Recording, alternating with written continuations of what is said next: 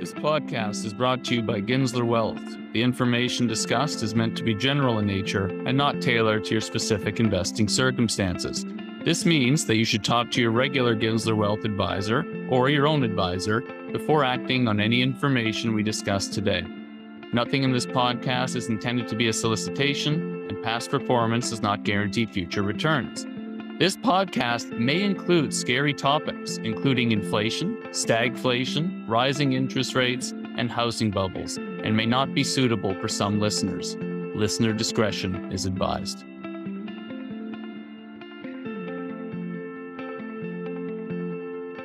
Today, we are very lucky to have my dear friend David Rosenberg, President and Chief Economist and Strategist of Rosenberg Research. We talk about hard work and traits of successful people, being an economist and an entrepreneur. We go back to school for an Economics 101 lesson, and David makes one of his boldest predictions to date regarding Canada's housing bubble. Let's go.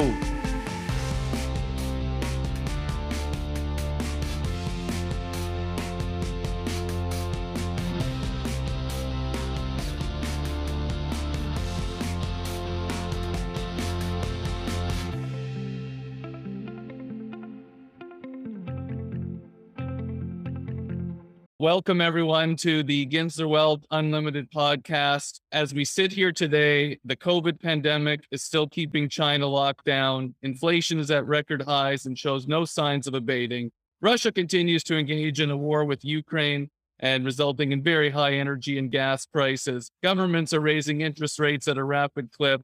The stock markets have fallen dramatically since their highs, and some former market darlings have fallen 80% or more. The bond market has similarly been in a major rut, and Canadians are facing dramatic increases in the price of food and other daily necessities if store shelves are stocked at all. So, in other words, what a great time to be speaking with David Rosenberg, President and Chief Economist and Strategist at Rosenberg Research. Sorry, I didn't mean to be a downer right off the bat, but you know, a little bit of context. So let me give a quick intro uh, to Rosie, as I call him. Rosie and I go back 10 plus years. And before I, I, you know, roll it open to Rosie here, I want to give you a little bit of a story as well as a, a little bit of a picture or a window into David Rosenberg. So, for those who don't know, and I assume most do, Rosenberg is the chief economist and strategist at Rosenberg Research, which is his own company that he founded a number of years ago after being chief economist and strategist at Gluskin Sheff. And prior to that, chief North American economist at Merrill Lynch and I guess Bank of America Merrill Lynch. And, you know, for me, though, the intro to Rosenberg was while I was at Gluskin Sheff a number of years ago, I was the chief operating officer and was advised that we are going to hire David Rosenberg, you know, the, the, the man who called the housing bubble. He had a publication that he did every single day without fail and the one directive to me as chief operating officer was David is going to leave his previous place on a Friday. He's going to show up at Gluskin Sheff two days or three days later, I guess, on Monday.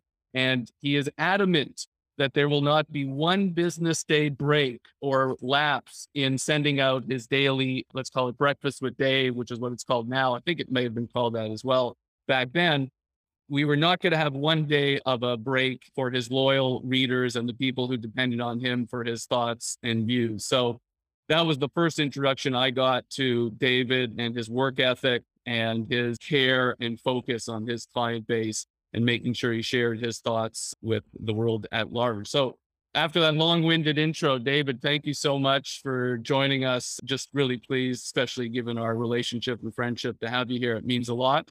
So thank you very much. Well, Brian, thanks for inviting me on. It's it's great to reconnect like the old days. And it was actually the daily was called Morning Market Memo.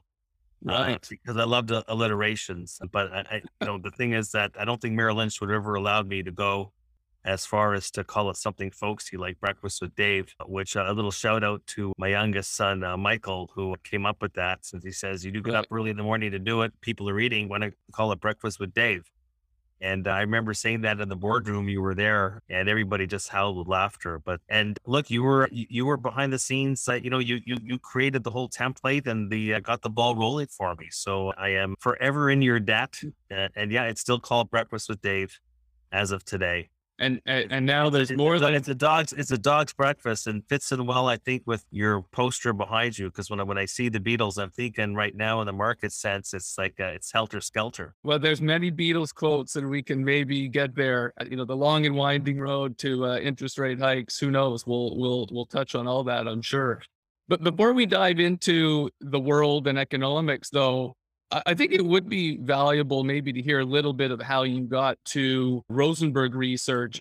And in particular, and, you know, uh, going back to even the introduction, like there is something special about you and well, lots of things special about you, but there's something very special. And I think lessons to be learned from your work ethic.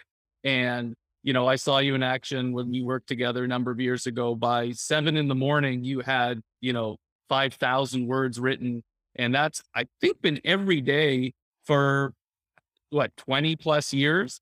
And, you know, anyone that dedicates that amount of time and does something every single day, you know, the, like the question is, how do you do it? Like, how, how do you, how do you get up every single day without fail and make sure that, that, that you spend hours and putting this all together? Like, give us some words of wisdom on that, because that, that's, that's what I define as a successful a trait of a successful person. Well, I think it's a case of me being fortunate that I love what I do and I have a great passion for the financial markets and I have a great passion for economic analysis and strategy and combining economics with investment decision making. I've always found it to be very exciting and to this day. And, and it's no different than I tell, you know, my my kids or my friends' kids, you know, it's obviously very important to make a living but also make sure that you really enjoy what you do. You know, life is short, time is our most critical resource, and, and, you don't want to be wasting it on something that you just don't have a passion for. And like when I do my own hiring and when I did my hiring in the past, I've always said EQ matters at least as much as IQ. And part of the EQ is the energy level, the dedication, but also, you know, the the the, the passion. You know, I, I, can see how passionate people are, and so that's uh, really what drives me. You know, there's you know there's all different types of economists out there. Like there's different types of uh, medical professionals, and there's different types of various professions. Uh, you know, there's uh, academics, there's people in economics work with the conference board, they work with the Bank Canada, they work in government, they work in industry. But you know, as you said, what I've been doing, and I've been in the financial sector since uh, October 19th, 1987. That was my my first day uh, was the day tell that story October. Well, that's that's always my own. People say, "Why are you so bearish?" I said, "Well, if you started on Black Monday, you'd carry this dark cloud wherever you went too." But I just, you know, I, I, just always found it to be challenging. You know, I I think that if I wasn't doing this, I probably would, would be a detective. I just like trying to come up with solutions for you know for I wouldn't say problems, but you know, come up with decision making trees for people as it relates to their investments. That's really the the burden of responsibility on say whether it's the Bay Street economist or the Wall Street economist is to take the economic data points and connect the dots towards a cogent and cohesive investment strategy connect those dots and so that's really you know what um, you know what my stock and trade has been to take my economic knowledge, how I see the tea leaves, and then tie it into, you know, how do you invest around this particular forecast and make money and how do you save money? People always think that it's easy to make money. Sometimes it's in the cycle we're in now where capital preservation should be, I think, top and center of everybody's mindset. There'll there'll be another opportunity to go long and strong in the next bull market, but that'll be the next cycle. So that's what drives me. I, I, love what I do. So I feel very fortunate. I know so many people that actually it's a nine to five or it's a just a daily grind. And, you know, I just, uh, I was just blessed uh, that I was in the right places, the right times. I made the most of it. But to be able to get up every morning and look, I get up at 4.30 in the morning every day to write that newsletter. Oh my gosh. And, but when they call it breakfast with Dave, you know, you're reading it okay, Brian, you're reading it when you have breakfast. When I'm writing it, even the roosters are still asleep. Right. Wow. Are you doing that at home or you're in your office? Well, I always joke that this is a mural behind me, but it is actually a real bookcase. Um, I'll, I'll get to I'll get to I'll get to these books. Some artists make a lot of money for putting together uh, pictures yeah. that look like that, but you got the real thing. Yeah, I, am actually I'm a gifted painter too. But this this is the home office. You know, when I started Rosenberg Research January 6, 2020, talk about great timing. You know, two months before the pandemic. Right. So we had an office downtown, and and so you know, two months later, all working remotely. But you know, in this industry of pumping information, you know, I call it economic intelligence, although that might sound like an oxymoron to a lot of people. But you know, it it, it just so happens that you know, what do I do? I, I put my thoughts and my views in print in various forms, and I do podcasts, webcasts, conference calls, just like we're doing now. And uh, you could do what you know. My I don't need a factory right? And, and I just need to have my data sources. I need to have ability, a, a laptop, and be able to see my Bloomberg. And I, I'm just fine. And and so it's been actually seamless. We we are actually working towards getting some space downtown.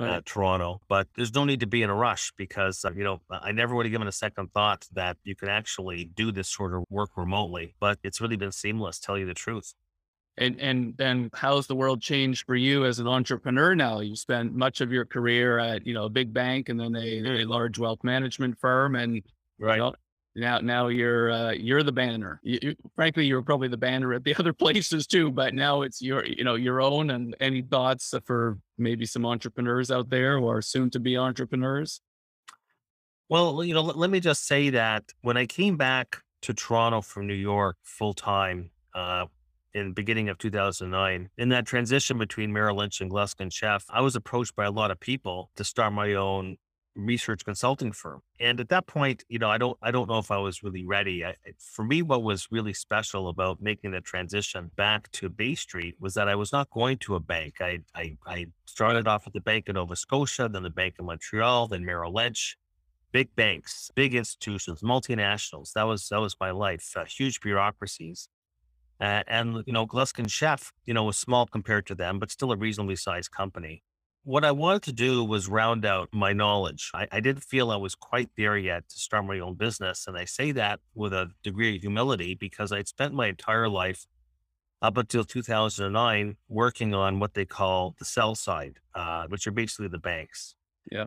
And I had the opportunity to go what's called the buy side, which are like the mutual funds and, you know, the hedge funds uh, and so I always thought that I had figured out, you know, when you're the chief economist at Merrill Lynch, you know, you try and keep your ego checked at the door.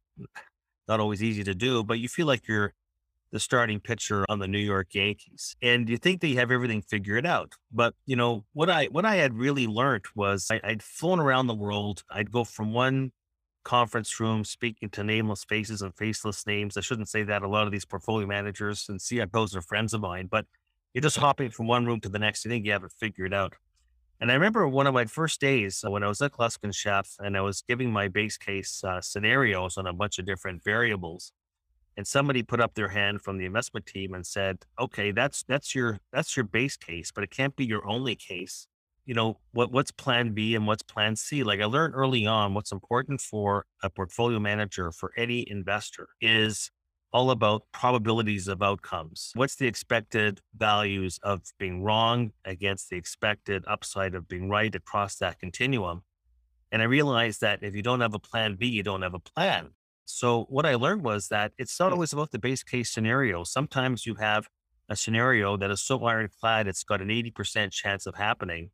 And the distribution curve of outcomes is very narrow. Then there's sometimes a multitude of outcomes that your base case is only 40% chance. You just, there's, there's so many other items that you have to pay attention to. So I learned that the, the, the brain of a portfolio manager, I, I didn't know this before. Hmm. I started on the buy side is just one giant probability curve of outcomes and that you cannot ignore anything. There's no such thing as 0% chance no such thing as a 100% chance. Everything is in between and there's always shades of gray. So I learned how to talk about scenario B, scenario C, and sometimes I'd go to a meeting and my base case wouldn't change, but I would lower my probability and shift more into scenario B and out of C into D. And, and, and I remember people would be writing down feverishly. And even though I didn't change my base case scenario, just altering, say, my confidence level over that base case scenario was just enough. Right. And so that was a great learning experience. I would say that what I could offer in terms of uh, people that are going into an entrepreneurial setting is, uh, you know, I mentioned before, passion is very important, but you, you know, you do have to have a business plan. I said, you know, don't have a plan B. You don't have a plan. You need right. to still have a plan. I, look, I was fortunate enough that, you know, when I was a Gluskin Sheff, I had a stable of my own subscribers that had nothing to do with Gluskin Sheff. And of course, Gluskin Sheff clients got my stuff for free as part of the service. So I was lucky enough that when I started the business in uh, in early 2020, I was already playing from the front tees because I already had a client base. But it just comes down to, you know, I'd say have a business plan in place, keep your costs in check, have a good sense of of, of your revenue sources, and that's what I say to everybody. And and tap into your mentors. I have a stable of mentors, and I think that that's also very important that you seek advice from other successful people, you know, that have been in your life, especially in this case, in your professional life. So taking advice from your mentors, very important. And I would say that, uh, you know, and, and, and look, you, you know this as well as anybody, Brian, KYC, know your client. Not just KYC, know your client, but KYC, know your competitors know your competitors. So I would add to everything I just mentioned in terms of whatever advice that I could give is, and especially this relates to my business, which is really what is it? It's it's research consulting, it's economics, it's financial market strategies. There's so much free content on the internet. And economics is a real commodity. So what you have to do, what I have to do is be original, be unique. Right. Do not be a commodity. Be something that nobody else can copy and and that's really the critical thing about success is is is that you provide something now whether it's a hard or it's a soft i'm in the more the soft business i'm in the services business but you have to provide something that people can't get somewhere else that's ultimately the most critical thing not just for success but also for survival yeah Amazing. Okay. Well, and what you provide is amazing insight along with your great writing, sense of humor, etc. So maybe we should shift to the world of economics. You know, at, at Wealth, you know, speaking of know your client, you know, one thing that I've learned over time is we have a great base of really, really smart clients that are experts in their industries, experts at what they do, successful entrepreneurs, sold businesses, et cetera, et cetera but it doesn't necessarily mean that they're experts in all the financial stuff and the economic stuff. And obviously that's where they rely on us. But what I try to do whenever I'm interacting with anybody is, you know, sort of go back, back to basics a little bit on some of the core concepts. So I thought, first of all, who better to give us a little bit of back to the basics in the world of economics than, than the guru here, you, and it also will help us maybe frame the conversation around what's going on in the world. So because as I said in my introduction, sort of tongue in cheek, although it was real, but you know, didn't want to bum anyone out. Lots and lots of different things going on in the world. So, you know, if I think back to my first economics class, which was actually in university, first year university, I, I don't know, uh, you know, what's happening in high school these days, but I, rem- I remember distinctly the first sort of few pages of the textbook, supply and demand curve. And so I'm not saying that's the most basic sort of concept in economics, but like if if you had to, you know, explain to someone what should you be thinking about, focused on, looking at from a really core level as you think about the state of the world and economy, what is the concept to go back to? Is it supply demand, or or or what would you say it is? Well, I mean, Brian, it's always supply and demand, and yeah, fairly basic concepts. But the reason why uh, people want to listen to economists, despite the fact that uh, we're you know, just a, a bunch of fun loving people. Uh, is that is that if you're is that we get trained in in drawing those supply and demand curves, what they look like. And if you don't have a supply demand framework, how can you ever come up with a price of anything? Uh, right. Uh, because the price of anything naturally is going to be the equilibrium of where that supply and demand curve meets. So whether you're talking about gold or oil or real estate or the equity market, or inflation in general, which is like the overall economy. If you don't have a supply demand framework, well, you know, you, you don't have a compass. So that's what makes economists useful. Now, it's incumbent on us to make sure that those supply and demand curves, that the shape are correct. And what does that mean, the shape? Like uh, I'm, I'm picturing lines. So when you say shape, what does that mean? Well, I mean, it, it, you know, I mean, if I had a, a, a whiteboard, I could draw the, the curves for you. There's the one of the basic things they learn in economics is, you know, is the whether it's demand or supply, is the curve elastic or inelastic? Is it flexible or inflexible? Is it responding to change circumstances? You know, think of it as the human body. Is the human body, is your body flexible? Can you do your stretches? Not as much as is it, used to be. Is it sclerotic? Well, yeah, exactly. Well, that's how you got to think about. So let's say you have to think about the what is the shape of the curve? Is the curve steep? Is the curve flat? That matters a lot. And then is the curve shifting? So there's two things: the shape of the curve and which direction is it shifting. Those are the things that you have to pay attention to if you want to forecast anything. And really, when we talk about the elasticity of either supply or demand, really relates to you know how fast are those curves responding. So, you know, we're talking, I'm sure we're going to talk about inflation. This right. is classics. This is not about booming demand. That was partly last year with fiscal policy. So the supply curves become very inelastic. It's become almost vertical. And what this all means in layman's terms is the supply curve globally. It's not just in Canada or the United States, it's global. Even Japan, inflation has been going up, not as much as everywhere else, but inflation has gone from negative to positive in Japan for the first time in decades. Mm. So it's a global phenomenon. And it relates to when you hear about global supply chains, global supply chains, and the difficulty in sourcing supply. Well, that's telling you something about the supply curve being very inelastic, very steep, and it's telling you that it is shifting to the left. So it means that you don't really have to have a lot of demand growth to generate the sort of inflation that we're getting right now. I guess some people would call that stagflation. I guess technically that could be true. But back to your initial point, that's what you need economists for. And and sometimes I'll be a little tongue in cheek when somebody gives me their forecast on something and, and they're not an economist. I'll say, so tell me when you're talking to me about how you view this particular price, what's your supply demand framework? Of course, they usually come back, you know, with a baffled look but I don't have that in mind. So which economists are you talking to to to guide you? Because you can't forecast a price. You you might have an opinion that Toronto home prices are going to go up another 30%. And I'll say, okay, I, I could buy into that. Show me what your demand, demand supply framework is for that. We're, we're going to talk, we're going to talk about that too. Or, or, is that just intuition? Right. So, right, yeah, we're going to talk about that too. So, so then talk about inflation now a little bit. And again, let's start back to the basics. This is super basic, but like what is inflation, what causes it, and then what's happening today with you know the state of prices and inflation because it seems to be pretty historic.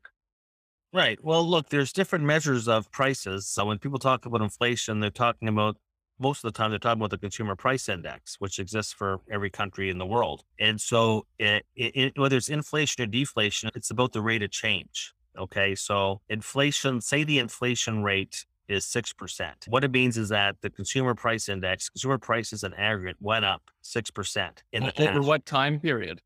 You, an inflation rate is usually a 12 month trend. 12 months. Okay. Yeah. So when people say, oh, well, we got to get inflation back down. Yeah. So the central banks would like it to get it back down. They have this arbitrary target they've had for many years, 2% inflation.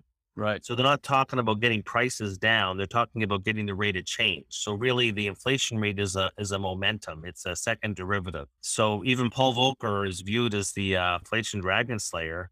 Prices never went negative. He just basically brought, you know, what was double digit inflation down to mid digits. So it's a it's a it, it it it is a it's a rate of change. It's not like the stock market. You know, the stock market goes down 20%. Okay, you're in a bear market Prices right. don't go down 20%. We'd be in an outright depression if that happened. So it's really a rate of change concept. And it's it's a and it's usually calculated on a year over year basis.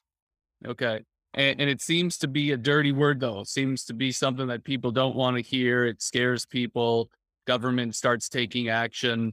Yeah. Is it always sort of a, a negative thing to have, I mean, some inflation, large inflation? How do, how do you think about it?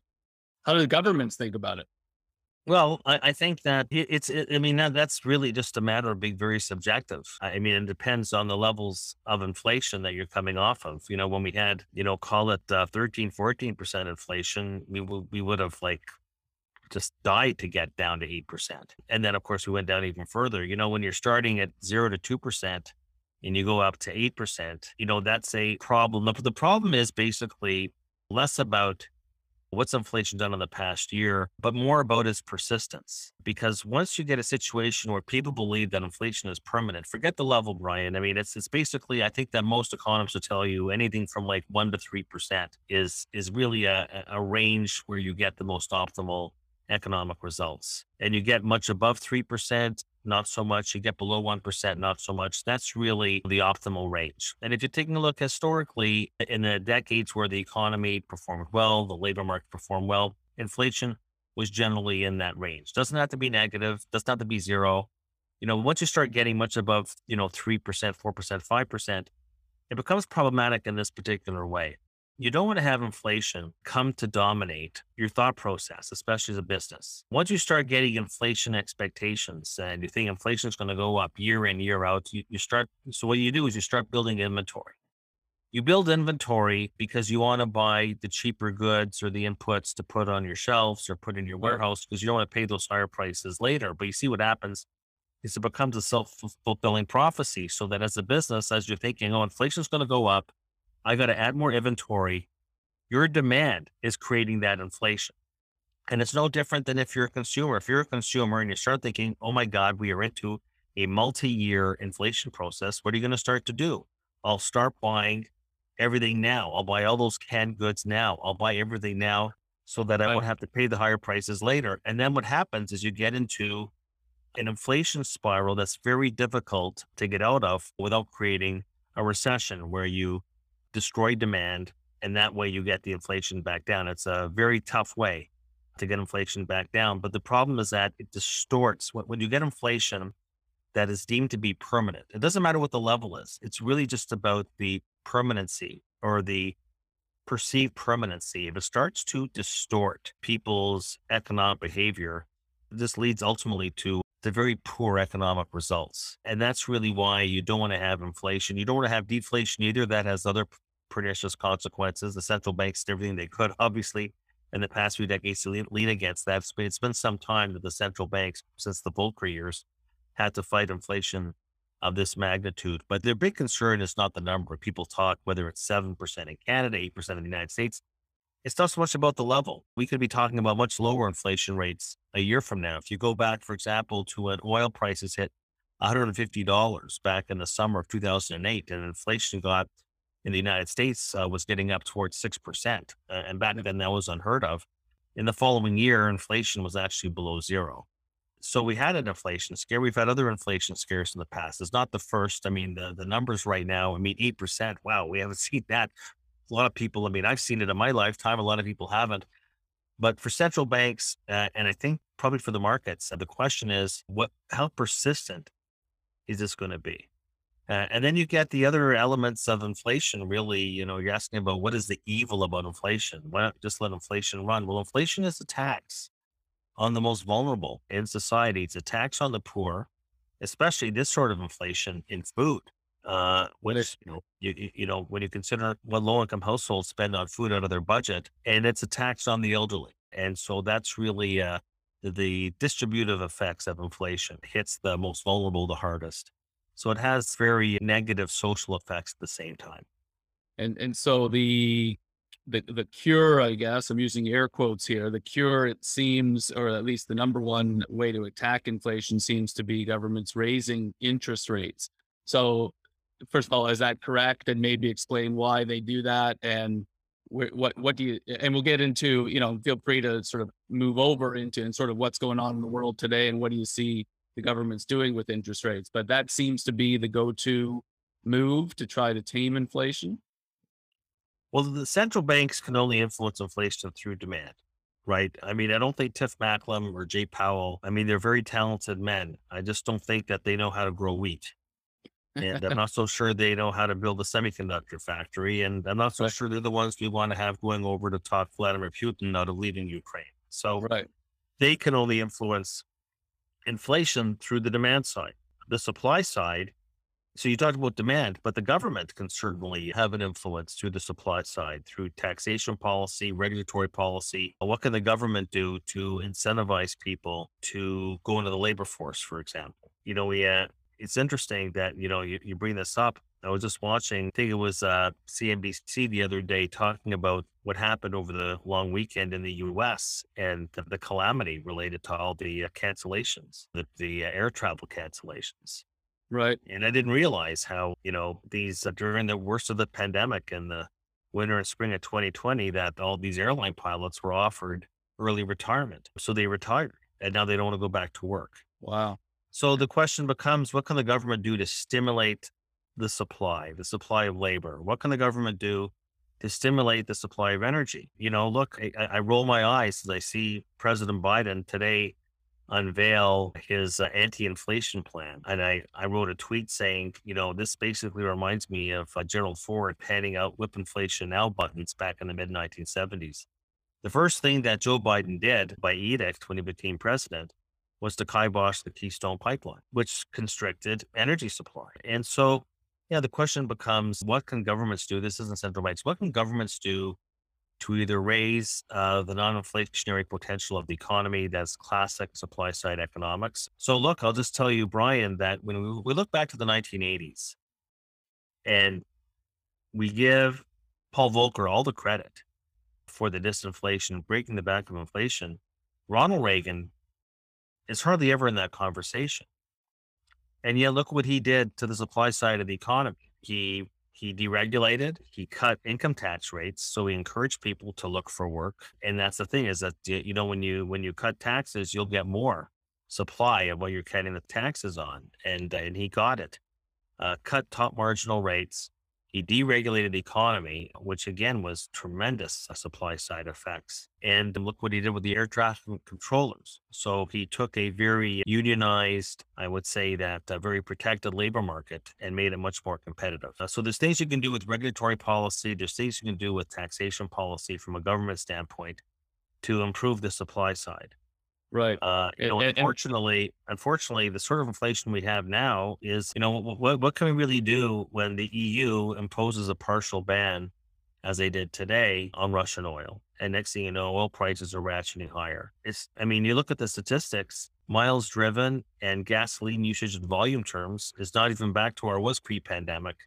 Pre-pandemic, oil prices are seventy-five dollars today; they're like one hundred and twenty dollars.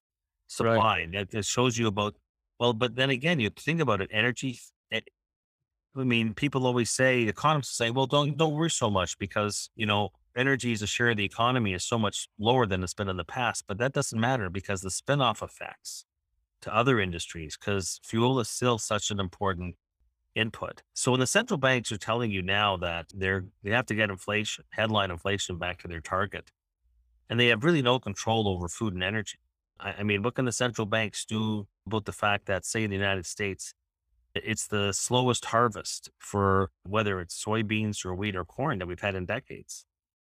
And this is compounded by all the droughts and floods you're seeing worldwide. For those that don't believe in climate change, you know, it's having an impact on food inflation. So it is very complicated because it means that the things that the central banks can actually control in terms of prices those prices might have to deflate. It's the profits in those companies that are going to be at risk. And so that's very difficult to offset food and energy inflation. That's 20% of consumer prices. You're going to have to create a lot of disinflation or deflation in the other 80%. And that's where the big risks are is how far will these central banks go given the, the nature of this sort of inflation?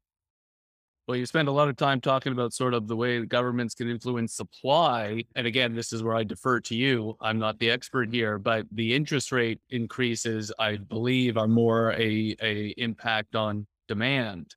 Yeah. Uh, they want to try to taper down demand for things, but you haven't really talked about that too much. So it seems to me you're you're way more concerned about the supply side of the curve going back all the way to the first thing we talked about. Is that fair?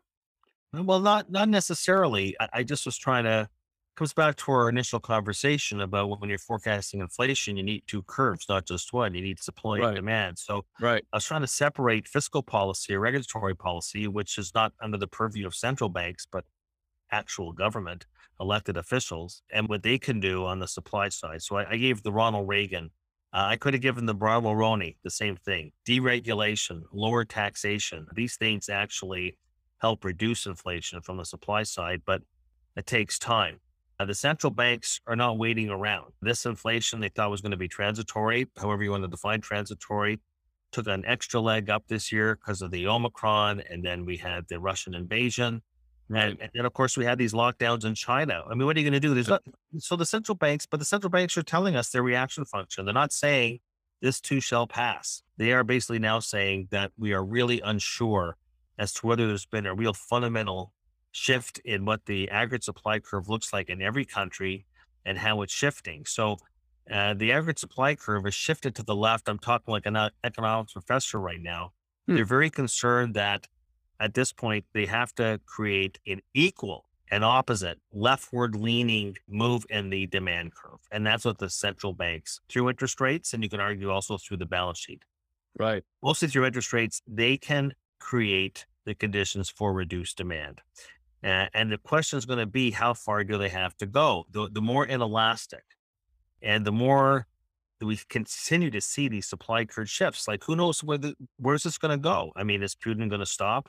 at Ukraine. You know, what's going to happen, for example, with China? You know, that, that's the thing is that even more, the even more pernicious effect was China. China at one point, just a couple of weeks ago, it shut down cities with a right. 400 million population. And these are important port cities that are part and parcel of the global supply chain. So this is like, I'm not hearing anything, oh, demand is booming. Demand is booming. No, this is all supply side. And that, that's what makes it tricky. Look, I'd be a lot more comfortable if this was uh, in the cycles past. Oh, we have booming demand, and so the central bank can raise rates and cause demand to slow. There won't be a recession. We're just going to cut demand growth. But this isn't about booming demand. This is about constricted supply. It's very tricky to do this without getting a recession. So to answer your question, yes, I'm, I am very concerned about how far central banks will go to fight inflation that is not caused by what's under their domain, which is demand. They're fighting supply side inflation with demand side measures. Right. And how we get through this without a recession. Now, I'll tell you, Brian, it, the recession, you know, if transitory was viewed as a big joke, if I talk a recession to somebody, I talk to the recession, people look at me like I, am it's as if the response is, you know, I'm telling them that their kid is ugly. I, I try to say, you know, recessions are actually part of the landscape. I know they're not pleasant. I understand that. But every expansion was followed by a recession. Every recession was followed by expansion. Every bull market's followed by a bear market. Every bear market's followed by a bull market. My friends, it's just the cycle. We don't have to get emotional about it. I know I'm mm. passionate about what I do. Yeah. I try to help people. People do not want to hear, even though, Brian, even though we've had 11 recessions since 1950, you speak to most people, they don't think they exist or that they should exist, but they do exist. And 80% of the time in the past, when the Fed is tightening monetary policy, guess what? 80% of the time, we land the economy in a recession. This time around, you know, when you look at what the Fed is saying between interest rates and what they're going to do with their balance sheet, $95 billion of quantitative tightening per month, that's going to be the equivalent this year of raising rates 400 basis points. Right. Well, that's going back to what Volcker did in the early 80s. And how did Volcker kill inflation? How did Volcker kill inflation? Back to back recessions in 1980 and 81, 82. That's the road we're heading down. And and so let's let's let's go back to the long and winding road then back to the Beatles reference here. So what are you foreseeing over the next number of years for the, the world economy, Canadian economy, North America? and and what are you advising investors then you know bring it all the way down to you know the next level what do you advise investors to be doing at this stage well first of all investors but even secondly just everyday folks who are working hard trying to you know pay for what they need to pay for live their lives etc what do you foresee and what do you advise well, I think that we're going to be living in a period, I think, of elevated uncertainty. And I, would say also think about the geopolitics. Think of how the world's been turned upside down. I mean, you got two axes right now. You you can argue that the Putin invasion of the Ukraine has brought the West closer together. Okay, that's fine. NATO is stronger now, I guess, than you would have said under Donald Trump's leadership. But then you've got China and Russia becoming buddies. is a problem for the world. And not, and now they've got India as part of this new alliance. That's a lot of there's a lot of geopolitical risk that's out there in a period of very weak global leadership. Where, where where's the global political leadership right now? Do we have Margaret Thatcher? Do we have Ronald Reagan? Do we have Brian Mulroney? Do we have Mitterrand? Do we have Helmut Kohl? Like there's a vacuum of global leadership. So I, I have a worldview. I guess that tells me, Brian, that I want to I want to own gold. And I also know that military budgets are going up around the world, even in Germany and Japan. So I want to own aerospace and defense stocks. I guess not ESG friendly, I would admit, but military budgets are going up. The, world's becoming more unpredictable. And this new axis between the West and, and China and Russia together, I mean, Putin and, and Xi Jinping consider themselves to be buddies. This is something that's brand spanking new. So we are in a whole new global order. I am concerned about, and this is, this is, I guess, again, you can argue a cost push inflation viewpoint, but coming out of the pandemic and then coming out after the pandemic into the Chinese lockdowns, very aggressive, but has global repercussions because China has still been a major source of sourcing globally in these supply chains.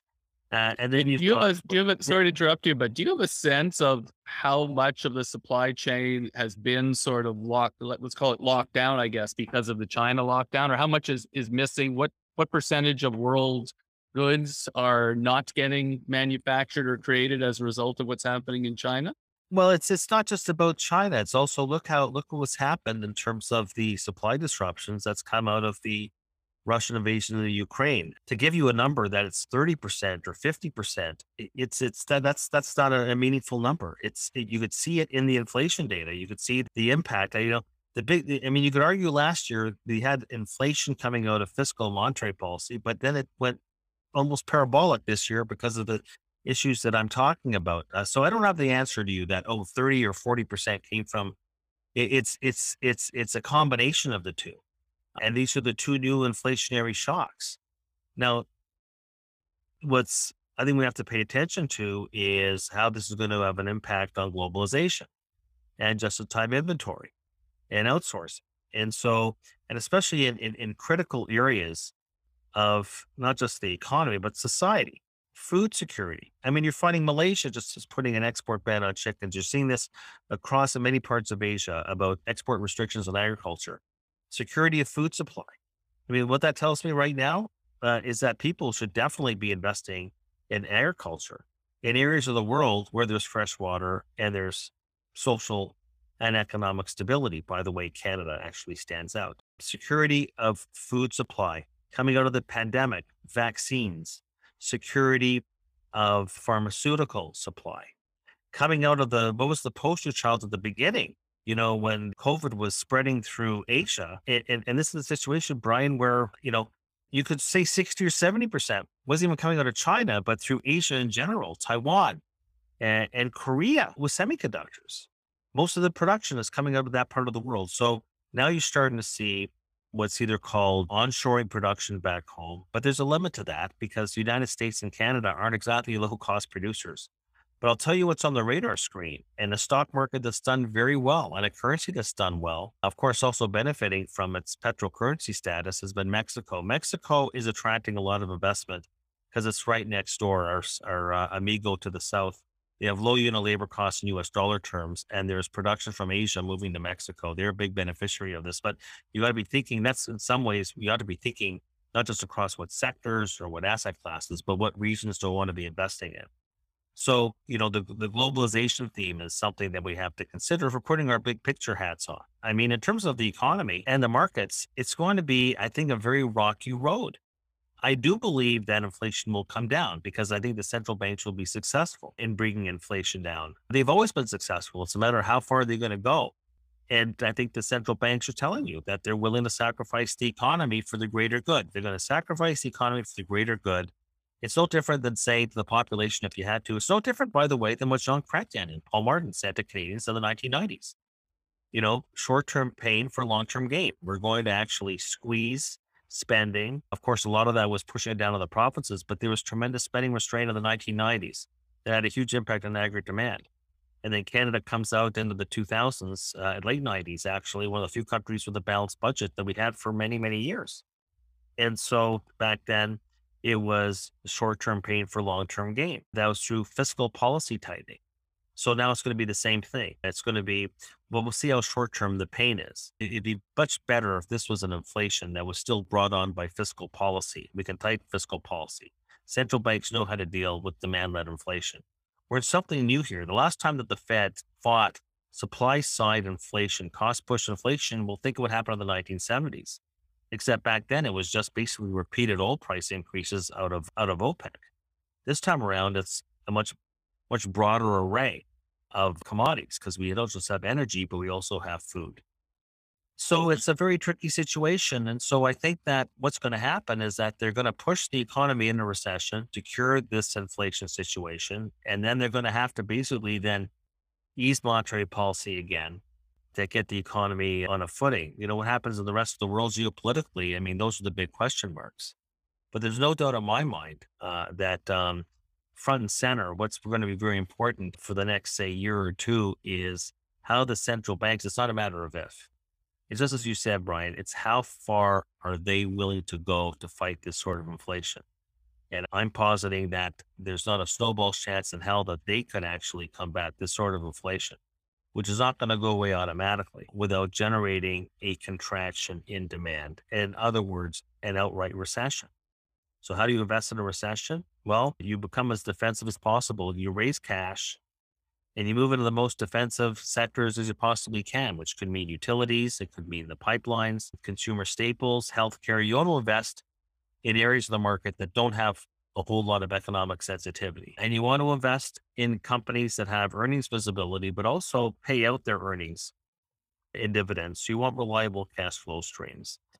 And so I'd say that you should be having a smaller segment of your portfolio in equities right now, but within that, be very specific towards reliable dividend payers and areas of the market that don't have uh, a high correlation, you know, to the economy. And so I think that's going to be very important. And I would say then you want to get into special situations, you know, for sure, the geopolitics, I mentioned before, gold, defense technology, aerospace defense. I think that there's room for that on the portfolio. And I would say that we come out of this situation understanding more than ever the thin supply of energy that we have.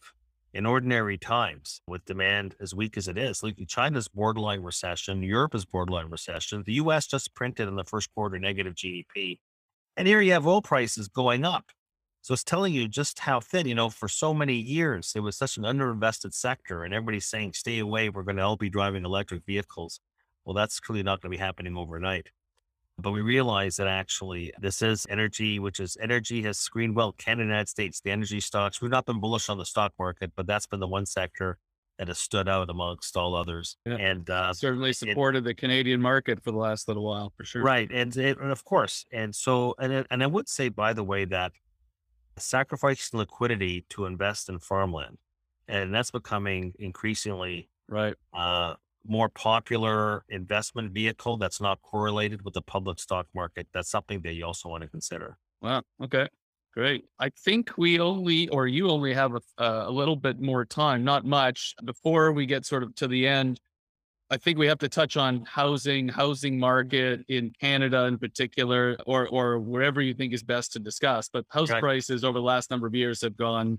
I'll use your term parabolic. I'm not sure if that's actually what's happened, but they've gone pretty pretty straight up. What happens as governments, or, or let's say the Canadian government, central banks are increasing interest rates? I've got to believe people start to get really stretched on their mortgages. Any thoughts on how much support do we have here? or Do homeowners have, and how precarious are their situations? Well, when you take a look at uh, Canadian household balance sheets, and most of the debt is mortgage debt, it, it's a bigger credit bubble than it was in the United States back in 06 and 07, where I was pounding my fist on the table over the credit housing bubble. In the U- Brian, this, Brian, this is bigger in Canada, and it's actually it's global. Canada's not alone, but we're right up there in the top three and we've written on it. Uh, and when you're taking a look at home price to incomes, home price to rents, home price is normalized by anything. It's a crazy, crazy chart. I mean, you remember John Crow was raising rates. It was really the last time we had last time we had a real serious correction in Canadian home prices was back in the John Crow days. So John, John Crow to Canada was what Paul Volcker was to the US back in the early 80s. And that was not a pretty picture in terms of what happened to home prices, especially in South Central Ontario. But this is this is truly national. And if you believe in the concept of mean reversion, remember mean reversion is just a horizontal line. Mean reversion means that you go from one extreme to the other in both directions.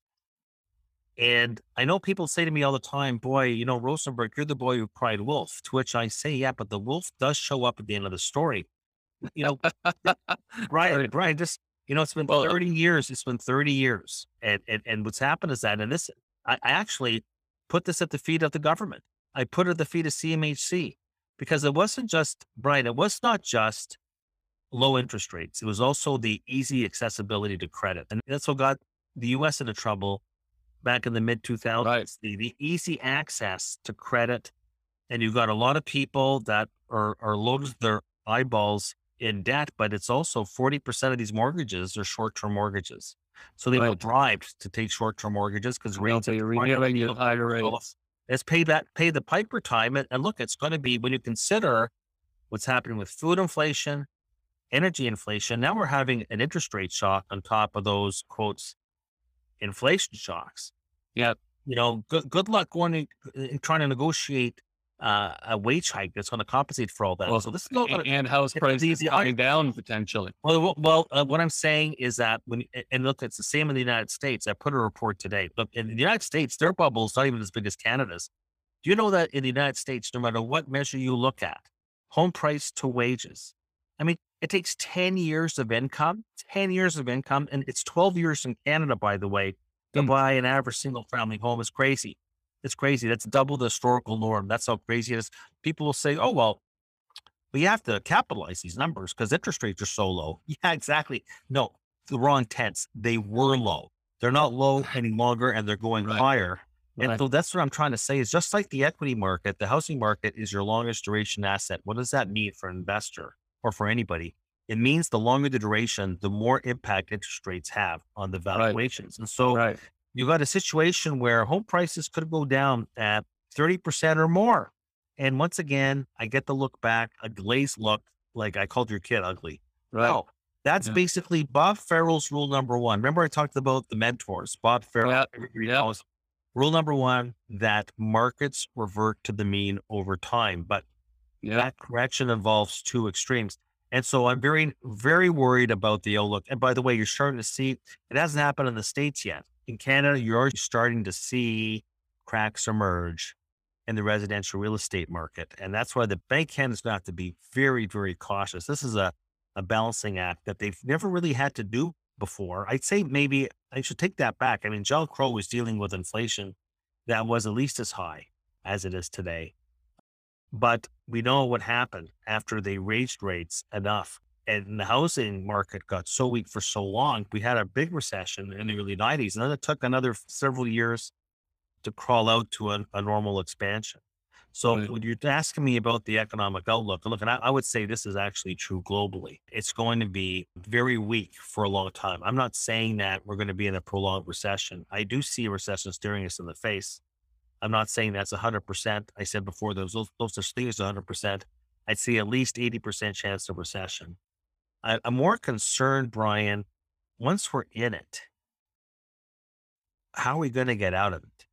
That's my principal concern because these said, and, and how are we? Out, we blew our brains out on debt. You know, normally you want to get out of recession by putting on more debt. Well, the laws of diminishing returns, another basic economic concept is that how is fiscal policy going to help us out? We blew our brains out on fiscal policy. And then what's the central bank's going to do? Let's say they can go another 50, 100 basis points. So whoop de do. So the interest rates peak at two or two and a half percent. You see, that's the other thing that we have to mention, Brian, is that it's not the levels. I get this all the time. Oh, who cares? So interest rates will still, still be low. No, no, no. It's not about the level of the rates. It's about the change. You know, when you're running regressions as an economist, you do not run regressions on level on change or change on level. You have to be consistent. And we're talking here about what everybody on this webcast should be concerned with is growth. It's all about growth. And so it's the change in interest rates, not the level that matters the most. and the level of indebtedness in Canada in particular, and the extreme overvaluations in residential real estate in particular are such that it will not take much more from Bank Canada to cause this thing to topple over. So I should just add another investment, another investment. I, I would be starting to buy long bonds, 30 year Canada's, 30 year treasuries. And yes, it's true. Inflation is high, but I, I think the central banks know how to kill inflation. They, they had a tougher time killing deflation. They'll kill inflation. The one thing you have to know about recessions is that Canada's, as in government Canada bonds and treasuries, somehow always seem to make you money as the equity market loses you money. So as an asset class, hold your nose for the time being and mm. start chipping away at the longer end of the of the bond curve. Okay. Well, I, I, think what we might have just heard was David Rosenberg calling another housing bubble, but this time in, in Canada. Uh, you heard it here first on the Unlimited podcast. Maybe we'll, we'll see. You know, you, you, did you did say you know people look at you like uh, like you're strange, I guess, if you're predicting some large downside risk. I will say that at the beginning of the year, you, there was a Globe and Mail article that you put out that forecasted a 30% decline in equity prices. And you know, well, we're not there yet, and I hope we don't get there. We're closer to your prediction than the other article in the exact same page of the paper that said equity markets are going to continue to be bullish, huge run for 2022. You know, everyone enjoy. So I give you credit for spotting that back then. I'm going to let you go in a second. The last thing that we always do on the Ginsler Wealth Unlimited podcast, although you might have already given us your answer, you know, we use the phrase unlimited because we we want to be different. We want to provide something different than our other competitors out there. We can look at any asset class. We can help clients in any sort of way financially that they need help. And so we ask our guests always if the world was your oyster, you had unlimited choice about what you might be doing with your life. If not doing what you're doing right now, what would that be for you? You might have said detective, but anything else that you'd be doing if, you know, if you weren't a chief economist and strategist? Well, look, if I could, um, you know, if I could clone myself, which I can't, you know, I, well, soon you might be able to. You might find me in Monaco, but no, I'd say, like I said, Brian, I, I, I get up every day and I'm like a kid in a candy store.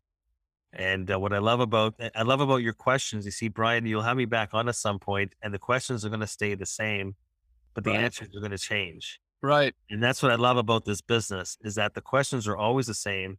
Yeah. Uh, but it's the answers that that change, and it's up to people like me that have to provide those answers, and that that's what makes it exciting. It's like every day I'm just putting my hand in the Cracker Jack box, and you're mm. getting something different, and uh, it's just that. Well, sometimes you never know that, what you're going to get. It's that. It's the. It's it's it's the. Really, it's just basically the challenge of always trying to stay ahead of the curve you know, and that curve bends. You talked about the long unwinding road. You know, that's exactly right. I just take tremendous joy in, in, in my particular world. You know, my, my, my oldest son is a is a doctor. I'm not in the medical profession, but I like to feel that I'm helping people. You know, my son, the doctor, he makes people feel better.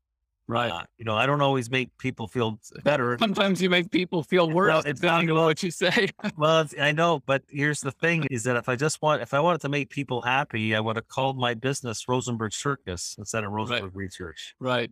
Right. I want to help my clients make the right decisions. That's that's what drives me. Well, I'm not a forecaster. I don't know what's going to happen in the world, but I, I am pretty much uh, sure I can guarantee you that the Cracker Jack box tomorrow will have something different in it and we'll always have lots of uh, throwing lots of things at you for you to opine on. So look, Rosie, I say this as a friend, and you know, you are a great friend. I really appreciate you spending an hour or more of your valuable time with us. I get to hear you every day, read you every day through uh, my subscription to your Rosenberg research, but having you on live is a real treat.